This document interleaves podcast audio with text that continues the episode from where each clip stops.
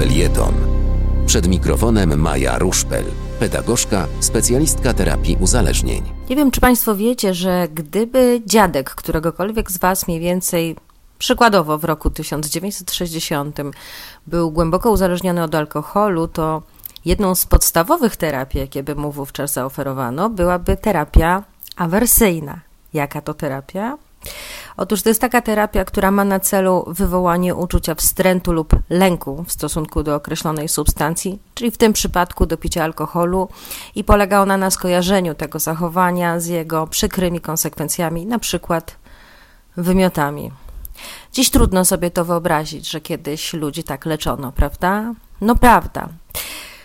Cóż więc podaję taki przykład? Otóż po to, by jaskrawo i drastycznie zobrazować, że myślenie o leczeniu osób uzależnionych się zmienia i humanizuje, bo dziś współczesna terapia uzależnień traktuje osobę uzależnioną jako podmiot, a nie przedmiot oddziaływań. Jednak nie jest to pełna prawda. Polsce niestety w myśleniu o tym, jak leczyć osoby uzależnione, wciąż dominuje przekonanie, że jedyną drogą jest abstynencja. Warto jednak pamiętać, że uzależnienie jest chorobą, a picie po prostu jej objawem. To tak jak smutek jest objawem depresji. Trudno więc wymagać od chorego, by pozbawił sam siebie objawów choroby i niejako zdrowy przyszedł na terapię. Nikt od osoby z depresją nie wymaga, by była wesoła, prawda? Po co o tym mówię? Otóż po to, że warunek abstynencji jest dla wielu osób progiem nie do przeskoczenia. Zatem trzeba ludziom pomagać w tym miejscu, w którym są. W wielu krajach, poza terapią kierunkowaną na abstynencję, ludzie mogą uczestniczyć w programach ograniczenia picia. Jest to terapia krótkoterminowa, adresowana raczej do ludzi młodszych, lepiej funkcjonujących, bez przeszkód zdrowotnych oraz nieakceptujących abstynencji. Mamy też redukcję szkód. W tym przypadku jest to oferta dla osób bardzo głęboko uzależnionych, które być może nigdy same z siebie nie podejmą decyzji o abstynencji. Niestety w Polsce te formy terapii są prawie niedostępne.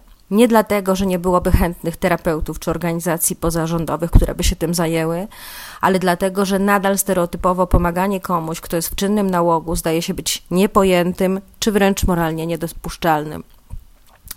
Pamiętajmy jednak, że w takich działaniach, które tutaj opisuję, nie chodzi przecież o to, żeby ludziom opowiadać o tym, że alkohol jest szkodliwy i oczekiwać od nich wielkich zmian.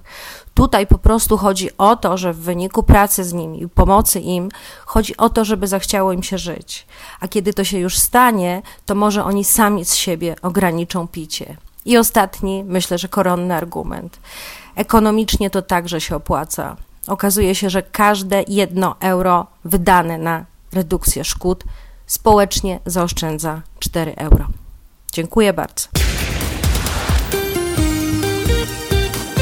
Od poniedziałku do soboty zapraszamy Państwa do spędzania czasu z Halo Radio.